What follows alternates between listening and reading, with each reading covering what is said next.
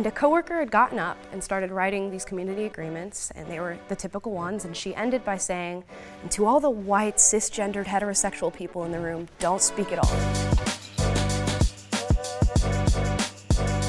Amala, welcome to POVz. I am so excited to chat with you today. You've become such a prominent voice for young conservatives everywhere. And at TC, we're all about bringing people together from all points of view. So excited to dive into your story today. Amazing. Thank you for having me. I'm so glad to bring a, a new perspective.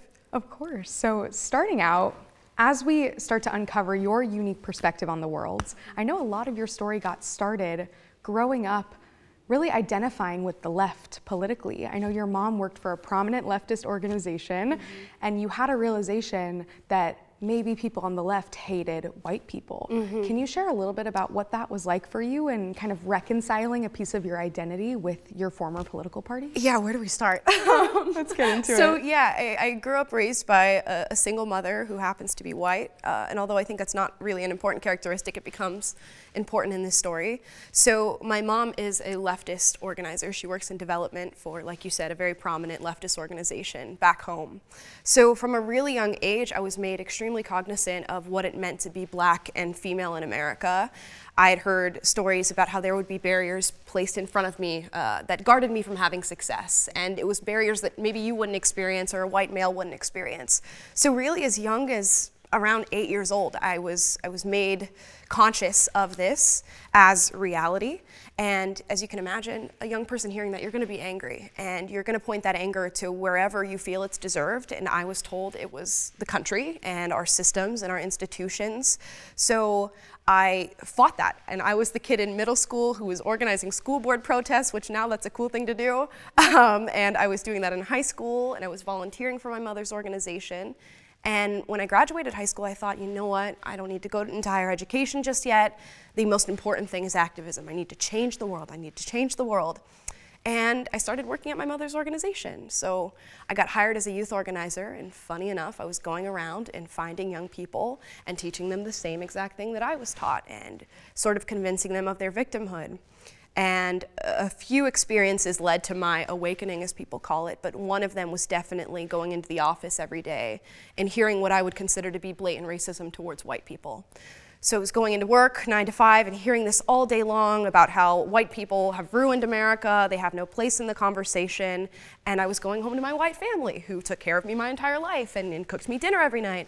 And just to hold those two beliefs in your mind at the same time is a really difficult thing to do. Yeah, wow. And I know that kickstarted your journey of self-discovery and you know going out to learn on your own because people weren't willing to have conversations with you right. then. And so I'd be curious to know back in the day when you did feel aligned with the left and you wanted to go out and change the world, what did that look like for you? What did changing the world mean mm. in comparison to maybe where you are now? Yeah, I, I, think there's there's a really good quote that, that Dave Rubin uh, put out there, and he said, you know, when, when you're on the left, you want to control the world, and, and when you step out of that, you want to understand the world. And I had no intention of understanding anything that was happening around me. I had just heard stories of racism and, and sexism and patriarchy, and I thought, you know, my emotions feel so visceral right now, and I am so angry, so I need to channel that anger into something. And I didn't channel that anger into looking into uh, what I was hearing and looking into these stories and recognizing whether or not they were actual trends and patterns in society. Instead, I just focused at my anger uh, at this sort of invisible enemy and, and ran with that. And it wasn't until I stepped out of that for a second and thought, okay, instead of being subjective and super in, in, tune with my emotions right now, let's look at the facts. Let's get objective. Let's try to see what the real truth is. And when I stepped out, I thought, oh my gosh, the world looks a lot better than I thought it did. And there's a lot less victims in this world than I thought. Wow. And was there one turning point for you or a pivotal moment where you remember thinking, hey, maybe what I've been taught all my life isn't what I actually believe? Whew. Uh, there, were, there were several, but I can think of, of one in particular. I had been in a meeting and in these leftist organizations, what you do when you have a meeting is you start off with community agreements typically. And you write these community agreements on the board, and it's sort of rules that you agree to before you go into these meetings. So everybody will state their pronouns, things like don't yuck my yum or make space, take space, those, those typical sayings. And a coworker had gotten up and started writing these community agreements, and they were the typical ones, and she ended by saying, and to all the white, cisgendered, heterosexual people in the room, don't speak at all. You've had the stage for long enough, or we're done listening to you. And I just looked around and I saw all these heads that were just nodding in agreement. And I went, oh, maybe I'm in the wrong room. maybe this isn't right. And I had gone to the head of the organization and said, hey, just a concern here. I, I mean, I'm not, I have no intention of leaving. What's with the racist part? I thought we weren't the racist side. I thought we were the tolerant side. And he looked me dead in the eyes and said, you just simply don't know how oppressed you are. And it's not my job to teach you about that oppression.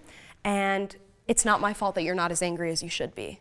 And that was definitely strike one to, to me thinking, okay, maybe I'm not, not in the right place. Wow. Well, thank you for sharing that.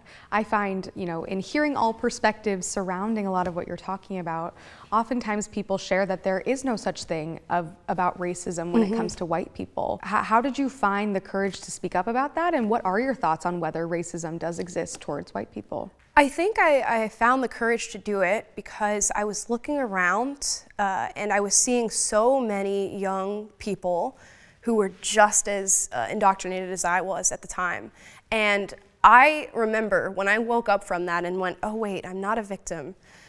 I felt so fulfilled. And it is such a, a, disheartening thing to be taught from a young age that life is going to be harder from you, for you than somebody else. And it really does rob you of agency, it robs you of ambition, it robs you of opportunity. Although a lot of people don't recognize that. They think they're doing something good. So I, I got the drive there. Uh, and I, I think it's really important to recognize that racism does exist. I also think that so long as race exists, racism is going to exist. We humans are very simple beings. We recognize patterns, we see when something falls outside of that, and we point at it and we, we talk about it.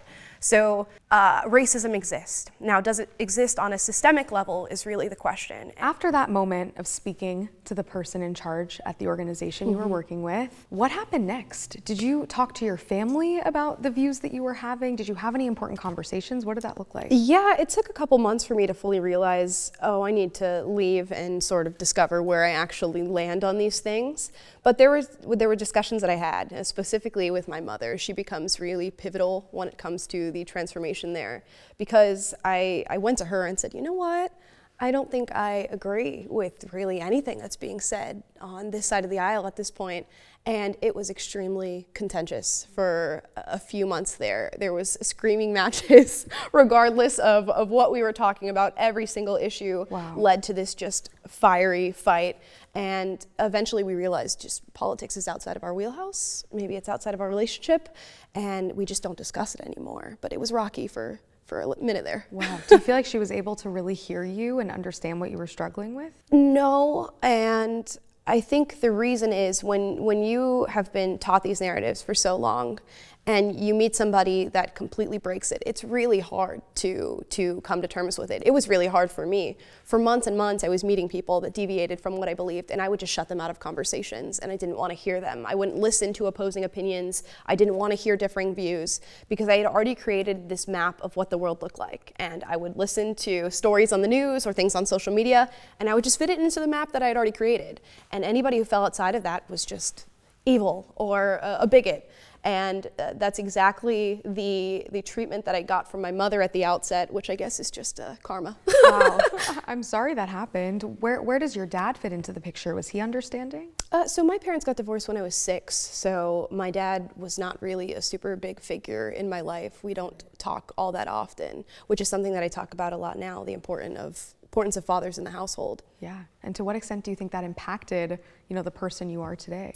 Mm, I think I, I, found father figures elsewhere. So there was a lot of teachers that I sort of attached myself to. My grandfather is a very significant figure in my life. So where I lacked fatherhood from the biological sense, I found it. I found it elsewhere. Got it. So you talked to your parents. You were talking to your mom, having conversations about your views. Mm-hmm. Didn't go so well. You started doing some research on your own to better understand where you stood politically. Mm-hmm. How did you end up where you are today, being a true vocal proponent for conservative politics? Man, for a while I was just really, really quiet. I was doing the research on my own. I, I left the organization and I w- didn't start making videos on the internet until about a year and a half later. I was simply just doing research. I found people like Tom Sowell and Larry Elder and Dave Rubin and Dennis Prager, and I was just consuming everything that I can. I think when when your ideology sorts starts to sort of fall apart, you look everywhere you can for answers. So I was just voraciously doing that. And I don't know, I think I just looked around at the world about a year and a half later, and I was watching the news and I was going on social media, and I thought, how is every single person falling for this narrative and why is it working so well and why did it happen to me and how did I get out of it? And I thought, well, let me just hop on and start making videos. So I downloaded TikTok of all apps and just started making funny little videos about what I believed and they just blew up out of nowhere. Do you remember the first one you made and that feeling before you pressed post? What was going through your mind? First of all, it's the cringiest video I've ever made What in my life. Um, you know the song? It's like, this beat is my recital. I was dancing on my grandmother's porch and like going to different sides of the phone, just like talking about my political beliefs, like pro life versus pro choice, anti gun versus like pro Second Amendment. And I posted that video and it got like, I don't know, like maybe 50,000 views. And I thought, what? Wow. Why do people care about this?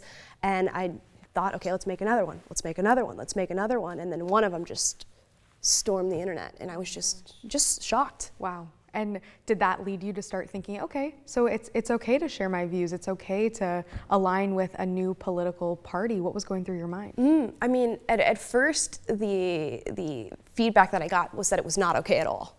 Uh, I, I will tell you, I'd never experienced more racism in my life uh, than after putting out those videos. And it was people coming at me and saying, You're a coon, you're an Uncle Tom, you're a race traitor, give back your black card, you don't represent us, you have no right to speak on our issues.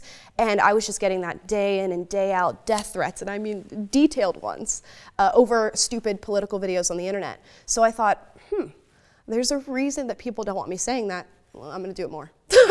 I'm sorry that happened to you. I I was going to bring that up, mm-hmm. right? That typically black people get pushback for aligning with the conservative party. Mm-hmm. You know, what what was that like for you coming to terms with a lot of backlash from other black Americans? It, it was something that I expected because I had grown up in the environment, and I knew, you know, myself four years ago would have said the same thing about somebody who chose to be a black conservative. So I, I definitely went in knowing that that was going to be the response. I didn't quite know the extent of it and, and where it was going to take me, but I, I don't typically view myself as a very sensitive person. So it sort of just goes in one ear and out the other. If you have valid criticism of a point that I'm making or something that I'm trying to explain, by all means, give me that valid criticism. But if your criticism is you're a coon, I'm just gonna pass. Wow. And I think something that stuck with me that you just mentioned was that people were saying, you know, trade in your black card, you no longer represent us. Mm-hmm. Do you feel pressure sometimes to be a token black person in the conservative movement? Do you feel like you've been tokenized? No, not currently, just because I think I, I work for an organization that really values what I have to say and, and what I do, and I'm never, I'm never forced to say anything that I, I disagree with, and I've never had that set on my plate. I felt the exact opposite when I was working for the political left. But I can see where that could definitely be a problem. I know there are a lot of conservatives who would look at someone like me and go, hallelujah, because she's black and because she's a female, we need her, we need her. So I, I definitely think there's a niche market that people are filling with, with black conservatism. And, and my goal is just to go, why are we calling it black conservative? Just call it being a conservative, and then we can move on. And whoever, you can look however you want and just think however you want. Right. I, I hear that. And I, I'm sure it wasn't an overnight switch, right? Mm-hmm. Starting aligning more on the left, eventually landing where you are now Right. on the right. Were there any moments, even now in 2022, where you still are reconciling your old political beliefs with your new ones? Hmm. I mean, not that I can really think of. When I first started to sort of go down the rabbit hole of who am I as a person and what do I believe, I like I left no stone unturned. I, I looked into every single thing, and I, I still don't view the world through a conservative lens. I, I like to think I view the world through the lens of truth, and if the truth happens to lie on a classically liberal line or even a, a woke leftist line, by all means, uh, I will I will shout that from the rooftops. But I, I think more important than ever now, I go into the different issues that I talk about just looking for what's true. Mm. And again, whatever side that falls on is the side that I will go for. And are there still things that you do believe in that traditionally do align with the left? Yeah, I mean, I think I have to think about certain certain issues. I think racism does exist. There are certain people on the right that will say it's completely non-existent. I, I do think that it can be an issue. I do think there can be discrimination towards people. And I think that's a conversation that we should have. I think mostly with issues, I'm just not about being divisive. Just have the conversations. Yeah, I love that. And thank you for sharing that. I think nuance is so important, mm-hmm. right? Like we don't have to be all in or all one way or all the other. Right. It's human to question things and right. think about things. And right. I, would be curious to know when you hear the label conservative, mm-hmm. do you align with everything that that party represents? You know, I, I'm gonna I'm gonna say no. And, and the reason is I don't think any label can be placed upon a person in, in terms of political ideology. I don't think there is one set of political ideology that fully encompasses truth and what it means to be right and what it means to have moral fortitude. And I, I really sort of navigate the world of trying to not call myself a conservative. I, I will go out and, and go to bars out here in LA and I'll meet people and they say, well, what do you do for living? I say, politics. and they say, well, what side are you on? I say, well, I don't know, ask me about a specific issue. Because the minute you say, I'm a conservative, or I'm a Democrat, or I'm a leftist, that person's already made their mind up about what you think and about where you land on certain issues. So I just like to navigate it through talking about specific things. That's awesome. Yeah, I find that oftentimes we're so boxed in, right? And a lot of Gen Z especially finds themselves more towards the center, mm-hmm. but we're forced towards either extreme. So you know, what would you say to someone out there who maybe is questioning their beliefs but feels the pressure to align completely under a label or a? Man, the world is not black and white, and there will be so many people, both conservative and leftist, who will try to convince you that it is. And just make make your goal to find truth and to just be a good person. And if that's your goal it matters not what other people think of you. It matters not what they say to you. It matters not what they pressure you into doing.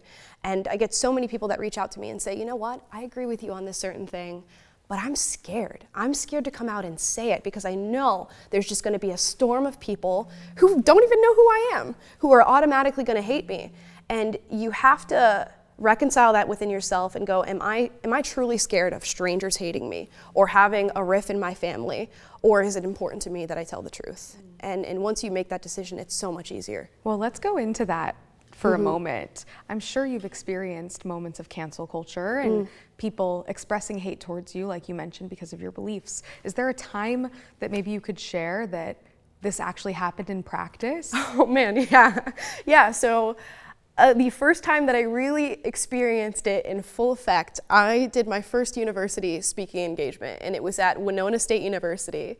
And I was organizing with these students, these college Republicans, who said, you know, come out and speak for an hour about your transformation and, and where you think America's headed. And I said, absolutely, I'll do that. And I got a message about a couple weeks later, and they said, hey, girl, you're getting protested at this thing. And they sent me a flyer that said, uh, PragerU is bringing hateful ideologies to Winona State University, and uh, also we're doing a food drive. so I, I, show up to the university and I said, okay, I need cans for this food drive. I'm going to walk right up to these protesters and I'm going to invite them in to see my speech, and I'm going to let them be the first ones in for Q&A. This is what I came here for. These are the people that I came to talk to. So I show up, we get ready for the speech, and I walk up, and there's like 50, 50 young girls and, and boys who are, are protesting me and one of them shouted, Your views are rancid. And I stood in front of them and, and got this really all on video of me saying, Hey, let's have, a, let's have a discussion here. Any one of you, please come up right now and tell me one hateful thing that you think I've said, one thing that has hurt your feelings, one thing that you found offensive. And it was silence, it was hushed. And I sat there for 30 minutes trying to get one person to come up and have just a single piece of debate with me. And not one would. And eventually I looked at them and I said, you know what, I was exactly like you. And, and three years ago, I would have been the person standing right in here and I would have been protesting myself.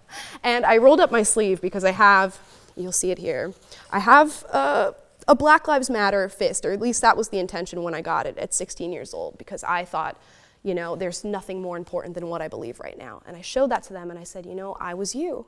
And I changed. And all I'm here to do is talk about that change. And you don't have to agree with me, just come in and listen and maybe five out of the 50 of them came in, which is a win for me. Wow. And I, I remember watching that video of you going live on WSU's campus, mm-hmm. and you were really ad- advocating for dialog mm-hmm. and people coming together and having a conversation about your views. Do you find that a lot of times people from maybe another side of the political aisle are interested in talking to you? It tends to be quite rare. I think I represent uh, a particularly difficult opponent when it comes to arguing, mm-hmm. specifically when it comes to racism and patriarchy, because I fall under those categories that they are trying to uh, say are marginalized. So I, I, do get the, the odd leftist here and there that wants to talk to me. I just did Marc Lamont Hill's show on, on Black News Tonight, and we talked about critical race theory, which was great. And those are the conversations that I want to have. Yeah. I don't want to be sitting in my uh, conservative red meat echo chamber and talking to people about, rah, rah, it's so great to be a conservative. I want to be talking to the people who were me, and I want to see if I can lead them down a different path or at least get them to think outside the box. Totally. And what I remember from that video is that the, the criticism you were getting from those students is that their posters said, hate does not make America great. Mm-hmm. And I find that oftentimes the rep that the right gets in politics is that they're a hateful party right. and that the right doesn't advocate for human rights. Mm-hmm. So I'd love to go a little bit deeper with you. Yes, um, let's do it. When when you hear people say, you know, the the right is hateful, mm-hmm. how do you respond to that? You know, there are a lot of people out there that really believe that the right does not advocate for marginalized people and for human rights. And sure. I would just love to know your thought process, maybe for someone out there who does believe that. Yeah, I mean, my immediate thought to that is can you please give me an example of where that's happening? And we sort of dive deep into that. And it often, again, goes into race or feminism or transgender issues. And I think uh, we, we view these things through a lens. And the lens is if people are being disparately impacted, the issue is bigotry. And that is so often where we jump. And if the issue is bigotry, then the people perpetrating it are the conservatives. And again, I, I just ask, can you give me an example of that? And if, if that is the case, am I hateful for sitting here and having this conversation with you? And is there anything that I've said that has uh, offended you or felt like we are going against your human rights? I think conservatives are traditionalists and can often have again a black and white structure of the way the world works. And people who tend to be progressive are more nuanced and free flowing and want to see change. And when you have a side that is based around conservation and a side that is based around transformation and change that is going to clash.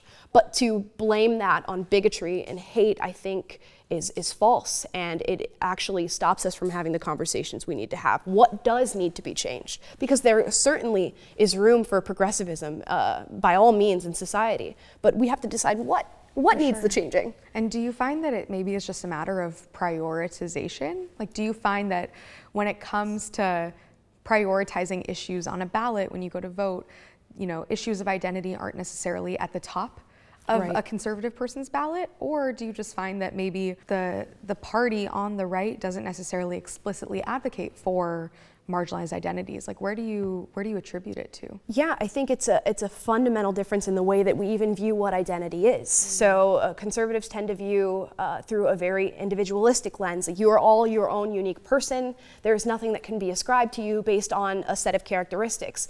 And the left goes wait hold on we have these intersectional identities of race and gender and sexuality, and there are characteristics and uh, oppressions that can be consigned to you based on those identities. So when you disagree on that, that's a huge thing to disagree on because you, you disagree on the way that you see people. So, of course, conservatives aren't going to prioritize that because we don't view that as important mm. uh, and, and where they do. So, if, if the, a leftist sees that as foundational to human rights, then of course uh, uh, the right looks like a racist, bigoted side because right. it's not a priority. Right. And I remember, I think, watching in one of your videos that you shared that, you know, when it comes to different facets of your identity, whether it be your religion, your race, your gender, your sexuality, you know, conservatives tend to not necessarily think that that is the end all be all of one's identity. Yep. So I'd love to know when you describe yourself as a human being, you know, what parts of your identity do you feel the most attached to and which do you feel are wrongly ascribed to you?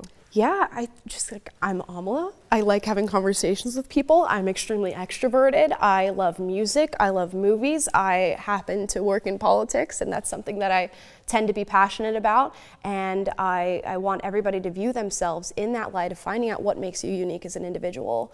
And yeah, I guess that's where I fall as a person. Awesome. and I love that you said you love conversations yes. because that's what we're all about. Right. And I'd be curious to know have you been able to find common ground with people who do fall on a different side of the political spectrum Oof. as you do? It, happens every every now and then. I, I often get to shock people with what I believe because again, I think there's a, a certain set of people who look at you and they go, oh, I already know what she thinks. I, I was at a bar once and this uh, guy walks up and he goes, oh, what do you do for a living? I said, oh, political commentary. And he goes, oh, wow, that's really great. You're just like Obama. I said, well, not really at all. and he said, what? What do you mean? I said, well, I do it for the other side. And he goes, wow, well, you look like a leftist. And we sparked a conversation about that, and we started talking uh, about just different political issues, specifically abortion. And when I go into conversations with people, I find it really important to just ask questions. What, what do you uh, think is important? How do you define this specific word? And when you put the questions in somebody else's court, it makes them feel more comfortable. So often we go into dialogue and we say, well, this is the truth, and I know it because I believe this, and I saw this, and I read this study, and immediately you've lost. And so is the other person because you're not going to go anywhere. But when when you walk into a conversation with the intent of, I don't know what this person believes, and I want to walk away understanding what they believe, done, you've won. Love that. And I know you've said before, I, I, think I watched it in one of your videos, that the beautiful thing about America is that we can find common ground on the fact that we all have free speech, yes. we have opportunity, and I'd love to ask you about those two in particular. Do you believe that free speech actually exists in 2022 in our country? Man, I think it, it's, uh, it's dwindling. Uh, it, I definitely think it's under attack. I've experienced so much censorship in my time do in my short time doing this less than a year doing this i have had a post taken down called out for misinformation. I've been banned off of several platforms. So i do think there it's questionable whether or not free speech is going to continue to be advocated for in America, or whether or not we're going to say, oh, your speech is free so long as you believe this, this, and that. Mm-hmm. So, uh, yeah, that's that's certainly concerning for me as far as opportunity goes. That's something that's questionable too, uh, and I think is a brilliant opportunity that I talk about all the time for the left and the right to unite is that the American dream is sort of falling apart a lot. We're all young people and we're, we're going into this world and we're being told you're going to get your house and your picket fence and you're looking around and going, where's that? and and who can afford that? And who can afford to have kids? And we're seeing government and corporations sort of work together to stop us from having that dream. So I don't blame a kid growing up and going, okay, these people on the right are telling me I have some rah rah conservative uh, American dream that I'm going to be able to ascribe to and I'm inspired to, and I'm not seeing it anymore. Um, so I think that's somewhere where we could unite. Mm. And when you think about free speech, mm-hmm. and maybe when you also think about hate speech, where do you draw that line? What does hate speech mean to you? Uh, you know, I, I, find it very hard to uh, give a, a, definition for that because my, my main question when it comes to that is who gets to define what hate means? Mm. And I don't feel comfortable letting, giving anybody the power to define what hate means. So long as people can speak, there will be hate. So long as there is race, there will be racist. So long as there is gender, there will be sexist. I think the goal is to teach against that and to say, you know what, the people who are hateful, they do exist, but they're not good people, and that's not a good thing to do. But it's their right to be that. And just because you are offended by something does not mean you get to take away someone's freedom of speech. It's protected in all in all senses of the word, whether or not you're spewing love or hate. And when you think about free speech in 2022, mm-hmm. do you feel that one party over another advocates more for free speech? Uh, yeah, I, I hate to say it, but it does seem like my side of the aisle tends to advocate for free speech a little bit more. And when we talk about these platforms like Twitter and Instagram and YouTube and now Spotify with this whole Rogan debate uh, censoring people, we are coming into the battle protecting everybody. I want everybody to be able to be on these platforms and say whatever it is they like. Just allow me to do the same. Mm.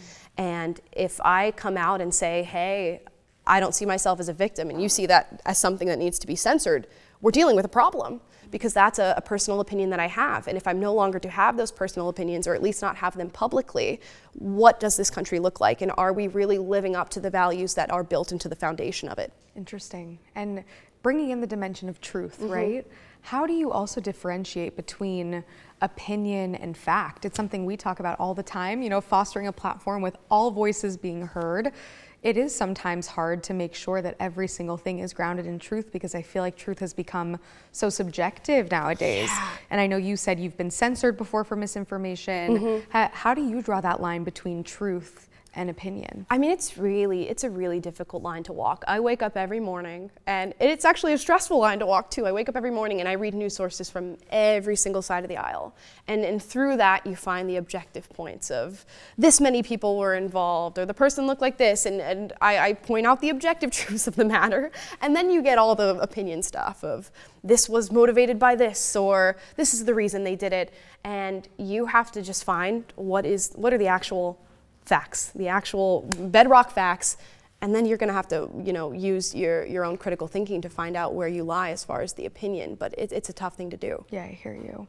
And you're pretty open about every topic mm-hmm. under the sun. That's what I love about, you know, consuming your content, watching you share your opinions Thank because you. you're not afraid to speak out. I want to ask you, are, are there topics that you feel scared to talk about? What are, what are some of the hardest things for you to broach mm. a conversation about? I don't know that there's really anything that I fear talking about anymore. I think obviously the hardest conversation to have now is either going to be COVID related or it's going to be race related because I think those are the two issues that are dividing us more than ever before. So I, I go into those arguments not with, uh, you know, caution really, but I try to be really conscious of what I say and how I come off because the last thing I want to be is misunderstood. Mm-hmm. And uh, you, you don't want to go into a conversation and intentionally offend somebody or get them in a place where they no longer want to have dialogue. So I'm super cognizant when I talk about those two issues in particular. Totally. And let's talk about COVID. Yeah, what has been the hardest thing for you to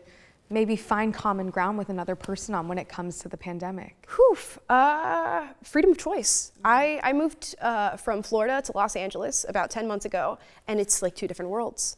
I, I, actually just got back from Florida yesterday, and it's like a whole different country here. You walk around, and people are asking you for uh, your, your vaccination status, and people are, are masked up in one place and not in the other, and it's okay for celebrities and elites to, to do whatever they want. But the, the poor little proletariats have to cover up their faces and show their vax cards.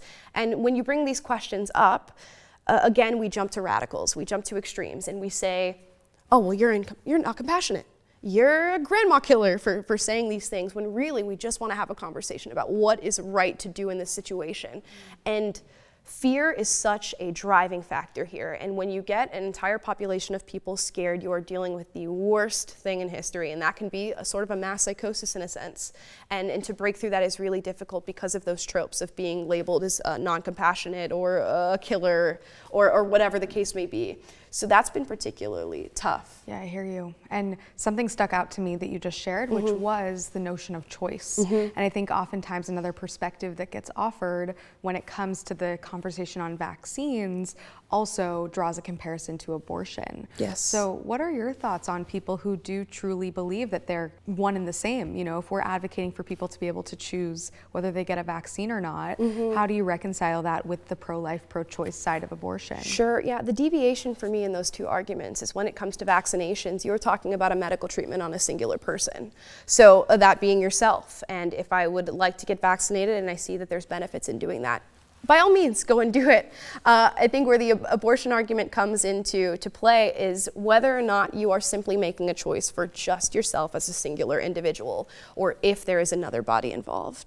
I tend to fall on the argument that there's another person involved, and, and therefore that takes away a little bit uh, when it comes to personal choice in that argument. I appreciate you sharing that. I just find it fascinating as we think about how we can bring people back together and create unity in our country, mm-hmm. there just seems to be a lot of, you know, misunderstanding yes. in our country and especially yes. within our generation. Mm-hmm. You know, in thinking about where you are now, being, you know, a vocal advocate for your own politics and the things you believe in, what do you know now that you wish you knew then? Oof. Above all else, I wish I had just not fallen into that victimhood complex that I was in, was in as a kid. I like I can't even describe how angry I was as a child and how robbed I felt of the American experience. Mm. And when I woke up from that and, and realized, okay, no, there's other options for me. There is a there's a different reality than the reality that I was living in. I was like, this is amazing. This is great. And uh, to see other people going through that, and I think uh, again, being robbed of, of what they could have and the mindset that they could have, I think it's really devastating, especially with what we're seeing right now with kids as young as four years old being taught this. Uh, so that is the most important thing to me, and that's the that's the thing that I learned that I am I just hold so dear. And where do we go from here? Like, where do you think we can find unity and bring people back Yeah. together across differences to have conversations like this? You know what? Um, my answer is not a fun answer for this. I think we're particularly divided right now. I think we have never been as divided as we are uh, in this very moment. And I think things have to get a lot worse before they get better. I'm definitely a short term pessimist, long term optimist. As far as ideologies go, I think some people need to see the failing of what they're advocating for and sort of feel that before they wake up from it. And as far as dialogue goes, we need something uniting to happen. And you would have thought uh, that uh, the COVID pandemic would have been a uniting factor for us, but that very quickly became political. Uh, through our choice or, or, or not, but I think something needs to happen that just makes us set aside differences and go, you know what, we're all Americans. Let's let's function there and build off on what we think America needs to look like. And do you think we'll see it in our lifetime? I hope so. I'm working every day to see that in our lifetime. And I'm always willing to have the conversation and willing to have anybody who disagrees with me come forth. And I'm constantly encouraging people to do the same, as are you with this show. So I think if, if people like us keep doing what we're doing, maybe. I completely agree, and we can definitely find common ground on that. And I think most people can, right? The Yeah. fact that we need to have more conversations and not ascribe labels to others or put people in boxes. So, my last question for you is for anyone out there who may be watching this conversation and immediately assuming so many things about you and mm-hmm. your beliefs based on your political leanings, mm-hmm. what would you want that person to know so we can start finding our way back to one another? Yeah, we are all humans. And, and when you see somebody who falls outside of what you believe or is different from what you believe, view that person as if they're your cousin or your sister or your grandmother, because they very well could have been. And we are all just living on this rock that's floating in the middle of nowhere. and we're all trying to figure out what life means. And that is such a unifying journey if we can stop dehumanizing people and separating ourselves and realizing we are just all here having human experiences that are different.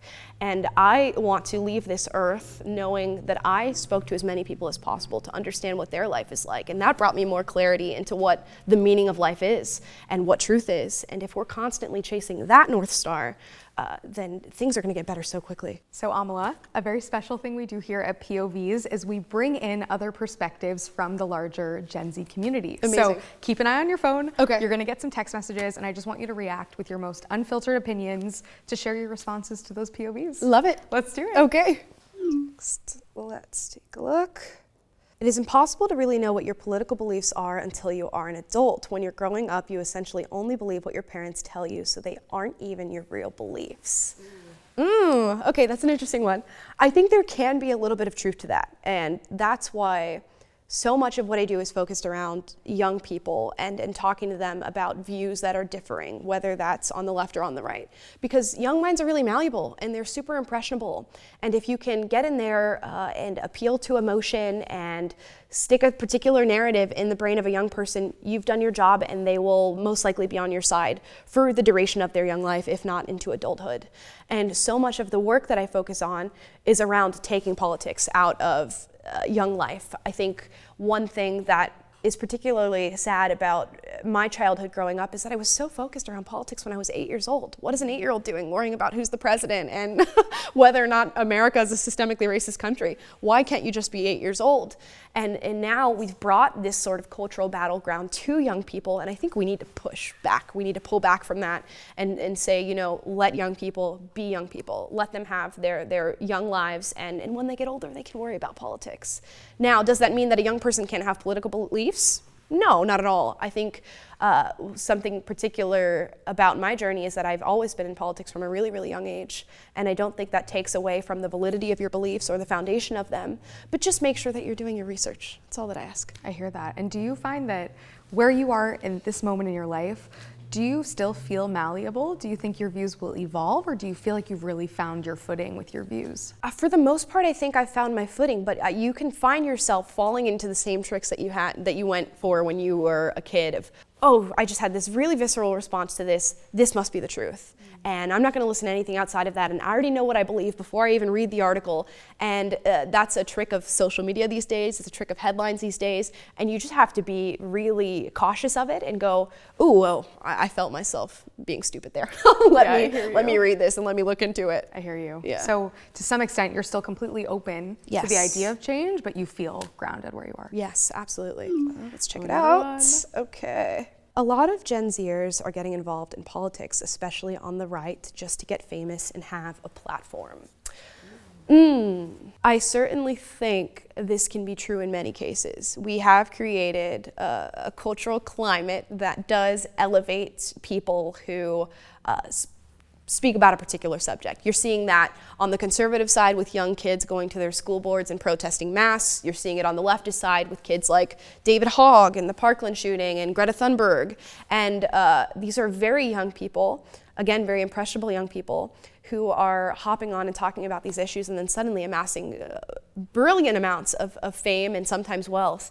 And that can be a particular incentive for a lot of people. So I think what we do is just listen to what people have to say regardless. Who knows what somebody's motivations are, but I, I know what they've said. And if they've said something that has truth in it or has an opinion that I think is interesting, sure, I'll listen to it. The, the fun things about social media is you never know what anybody's intentions are. And then that's sort of built into the, the platforms themselves. And, and most of it is, is fake or at least a highlight reel of people's lives. And it's up to us to decide what people's motives are for the most part and try to differentiate. Uh, And have you ever been accused of creating this platform for clout and fame?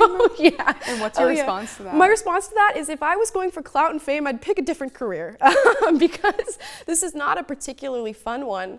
And I think what people forget is going into the political realm, especially in the way that I'm in it, is extremely stressful. I'm, I'm 21 years old.